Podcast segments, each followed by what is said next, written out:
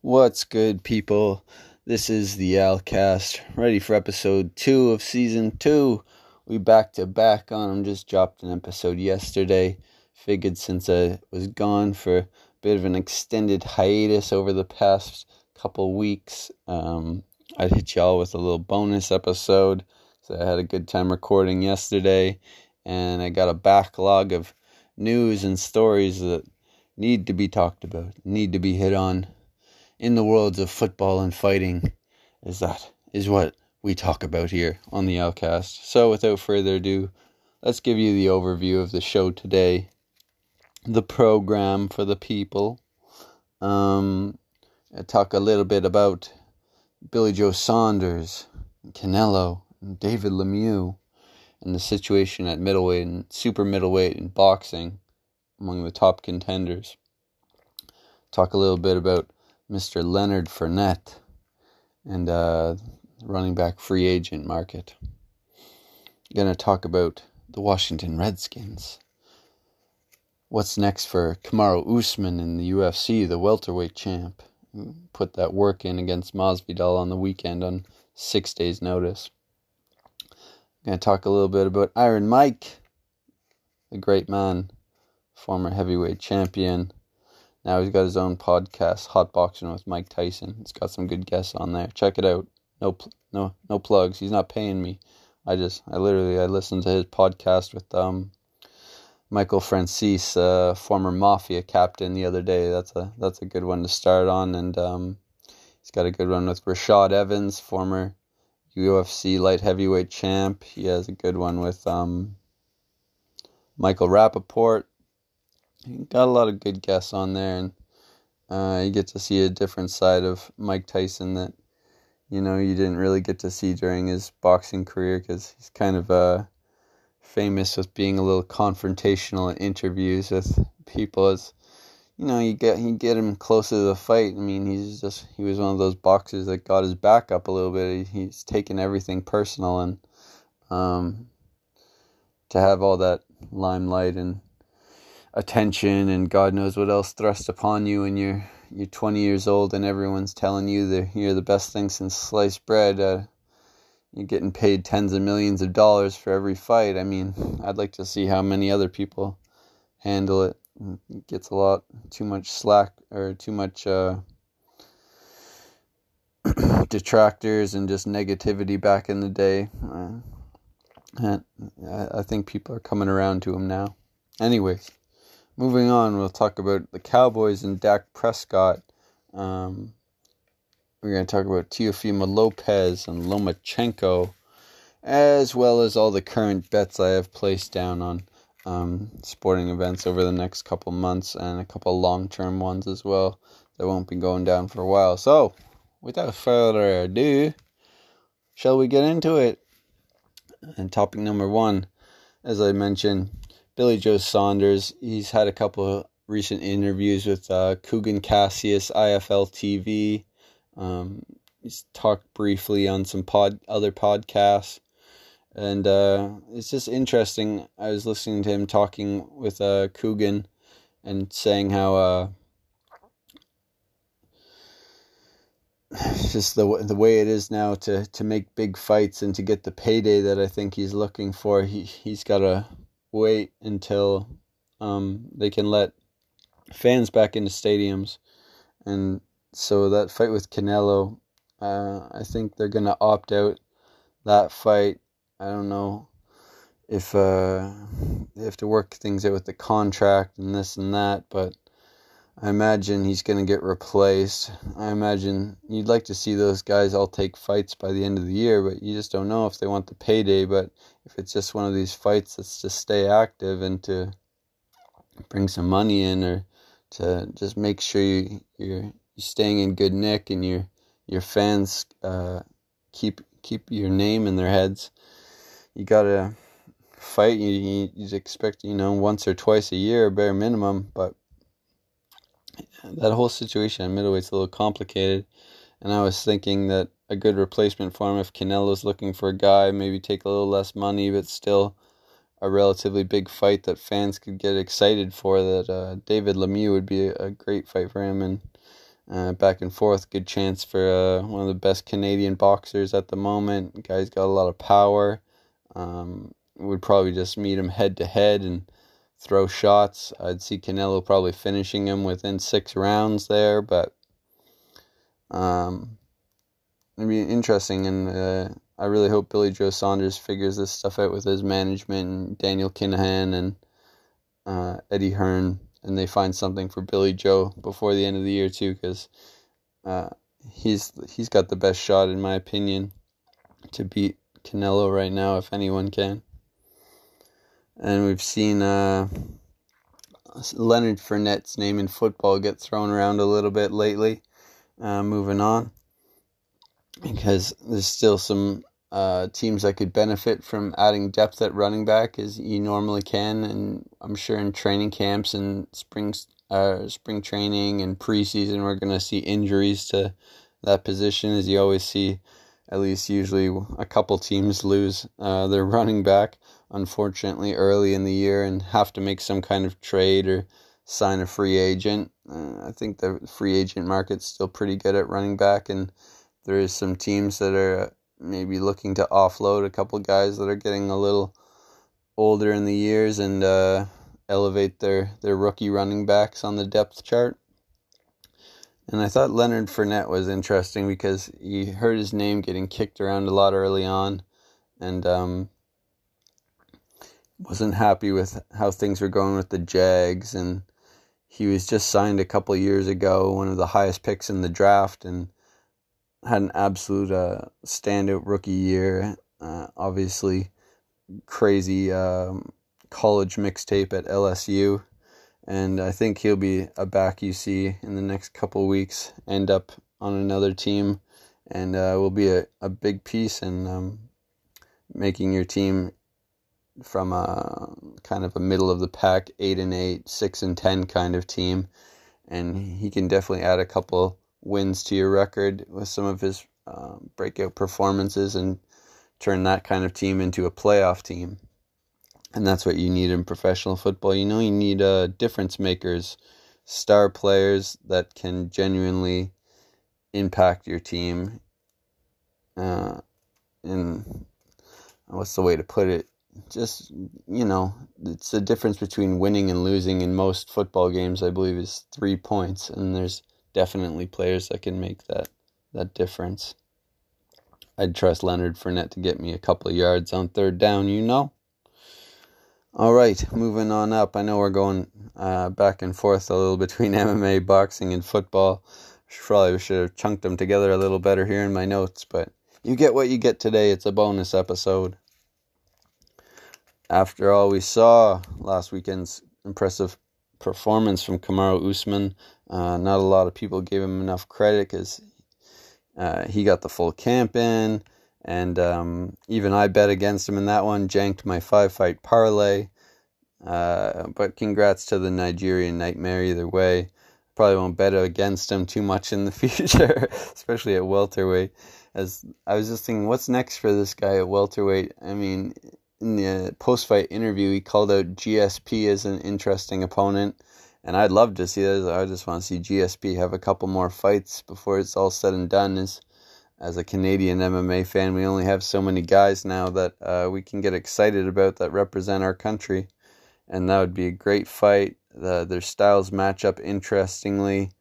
But uh, his most recent interview I saw was a long podcast he did on London Real, actually and in that, he, the way he was talking, as he's been talking in the past, he seems like he has really no interest in fighting anymore. I think the only thing that could get him up out of bed for a fight in the morning and to put in a full training camp again uh, is maybe a Habib Nur. Nur oh, I'm gonna butcher this name right now. It's too early. I don't have enough coffee in me. Habib Nurmagomedov. Yes, the Habib fight with GSP or the um, Conor fight potentially. Uh, what other? It's basically like a, a, super fight that can add to his legacy and get him a lot of money at the same time. As he says, he's a, a two weight world champion. Uh, he has one of the longest winning streaks at welterweight. Absolute dominant champion. Faced some of the top caliber competition there was in the UFC at the time. He was in the most stacked weight division for a long time between lightweight and welterweight. argue to say welterweight for uh, his era was the hardest weight division to have that kind of long string of success at. And um, for Usman, that fight makes sense. Leon Edwards kind of makes sense. Um, a rematch with Masvidal uh, down the line makes sense. Who else? Top contender rematch with Colby Covington, but uh, I don't think he, he should take one more fight before he gets that. But, but, but it's hard, man, because the Nigerian Nightmare on his way up just ran through just about everyone in kind of a, a dominant dominant way. Stephen Wonderboy makes some sense. There's some matchups for him there for sure. I'd like to see him uh, defend the belt a couple times against some of those guys I mentioned. And back to boxing. Well, slightly boxing. I just saw this random ass headline on my feed today. Mike Tyson is apparently going to work with uh, the Discovery Channel in their next segment of Shark Week, and he's somehow going to fight a great white shark. It made me think of the Pound for Pound boxing podcast with Spence and uh, Jake. And then they used to ask their guests who would win between Mike Tyson and a silverback gorilla, or Mike Tyson and Muhammad Ali in their primes. And I said Ali in his prime, and between Tyson and the gorilla, I also picked the gorilla. So, and but now between this shark, I'm gonna give Mike a uh, a stipulation here. If it's in the water, the shark wins. Great white shark obviously wins. If you've seen Jaws, you know why. And if it's on dry land, I give it to Iron Mike. he just got he just has to keep his distance and and wait for it to you know stop moving about and just go in there and finish it off once it's uh already gassed itself out from not being in the water. I don't want my boy Iron Mike to go 0 3 in those matchups, so I, I got to give him one in the stipulation. It's gonna be interesting, anyways, to see what they how they uh, run that. um, back to football, we've seen uh, contract negotiations between Dak, Pre- Dak Prescott, the quarterback for the Dallas Cowboys, and um, the Cowboys management, Jerry Jones, breakdown. He couldn't get the long term extension, the money he was looking for. Uh, I don't think this bodes well for his uh, long term future at the Cowboys. I probably see in the next couple seasons, if not next season, Dak ending up somewhere else, uh, getting offered some kind of lucrative deal to acquire him.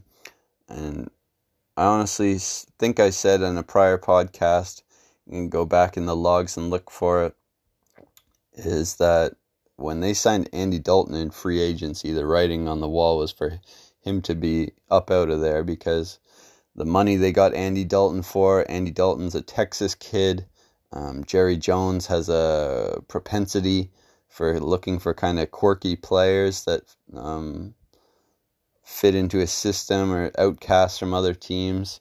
And I don't know, man. I, I just really think he was brought in as a potential replacement and not to back up Dak Prescott. I, I think that also kind of contributed to this situation with the contract not working out. I imagine um, having Andy Dalton in your stable gives you a little leverage in contract negotiations, uh, no matter what kind of success he had in the um, playoffs and this and that. He's still uh, probably a top 15 quarterback in the league, and uh, that's good enough to be a starting quarterback on your team, especially if you've got uh, Ezekiel Elliott at running back and um, big new wide receiver from Alabama and Amari Cooper and Michael Gallup. Uh, Cowboys Cowboys look like they have the potential to be dangerous next season. Back to boxing, we see um, contract negotiations going on now at lightweight between uh, pound for pound number one, Vasily Lomachenko, aka the Matrix Loma, and Teofimo Lopez, newly crowned lightweight champion after his upset win. A while back, it seems like forever ago now. And what they're saying, what I've heard top rank say, is that the only way a fight like that could happen is with uh, a gate and with crowds. With the paydays that uh, boxers like that would expect, I imagine Lomachenko is certainly the A side. He's going to be getting paid the most there. You expect him to come in as a heavy favorite. Uh, I'd probably put a little on Lopez just as an underdog. You're not going to make anything putting it on Lomachenko. But um, you know, Lomachenko is starting to get more towards the end of his career. And if you know one thing about boxing is that father time is undefeated. And eventually you stick around one long enough, one of these young lions is going to catch you sleeping. And I don't know if it's Teofimo Lopez for Lomachenko. I might give a, a guy with a bit more power, like Gervonta uh, Davis, a bigger chance to beat him. But I might put a fiver on Lopez here. We'll see. Hope that fights get made either way, you know. All right, let's just give a quick, uh, a little quick overview of all the bets I got down right now, and some from the past couple days that didn't go my way in the UFC. Like I mentioned on that Masvidal Usman card, I went four for five on yesterday's podcast. You can go back and listen to that and hear about all the drama from that parlay. Um, last night's uh, is it Qatar or Qatar? I don't know. Kelvin Kattar, yeah. Kattar versus Ige's card. I went two for three on my main event pick, so I lost again. that was mostly my fault. At first, I was just gonna pick Kelvin Kattar. I should have kept it, just take my fifteen bucks that I was gonna win. But I got greedy and had to make a little three part three fight parlay out of it with some guys I really didn't know much about, but I got some uh, info from a buddy and trusted his opinion. And uh, one of them didn't work out, and it really could have been a decision either way on that one, so I, I easily could have won. But, you know, close only counts in horseshoes and hand grenades at the end of the day, so what are you going to do? Let's look ahead at some of the other ones. This weekend for the Gastelum Hermansson card, I have a four fight parlay. I'm picking Alexander Pantoja for the win. I'm picking Joe Duffy for the win. I'm picking Joseph Benavidez for the win. And I'm picking Hermansson for the win. And I believe I got the potential to win like um, can't remember exactly what it is for three three fifty or something, five hundred bucks maybe. I got a couple underdogs on there, a little bit, a little bit of candy on it.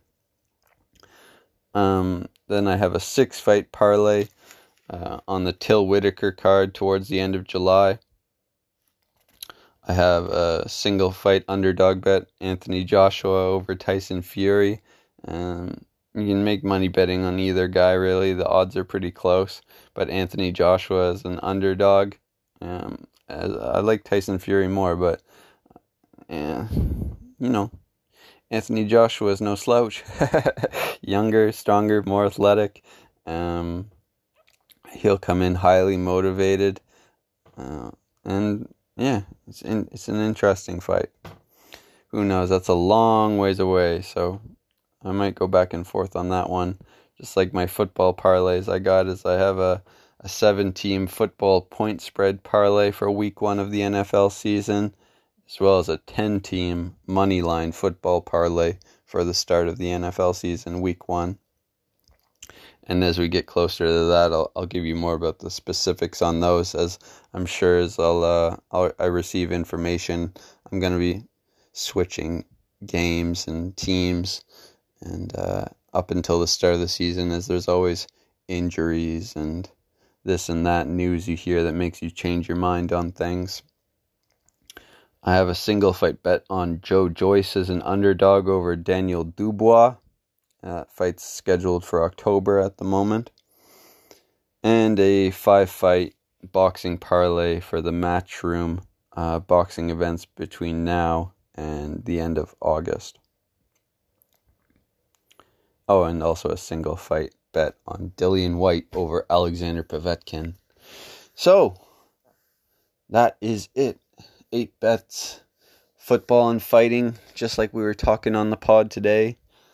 Giving you my take, giving you my opinion. Um, not telling you to do what I do or this and that or sway your opinions on it. I'm just trying to spit some facts and contemplate and meditate and instigate, investigate, contemplate, complicate. All of it, man. This is the Alcast. As always, stay swole, stay positive. Um, keep that jab pumping, keep that wheel kick going like Edson Barboza over Terry Etim, man. You gotta keep those people at six feet perimeter at all times on the sidewalks. You know, keep those Melvin Manhoef leg kicks a swanging. You know, work the body. And, uh, you know, be kind to each other out there. Just trying to end on a positive note as always. This has been Alcast. Peace.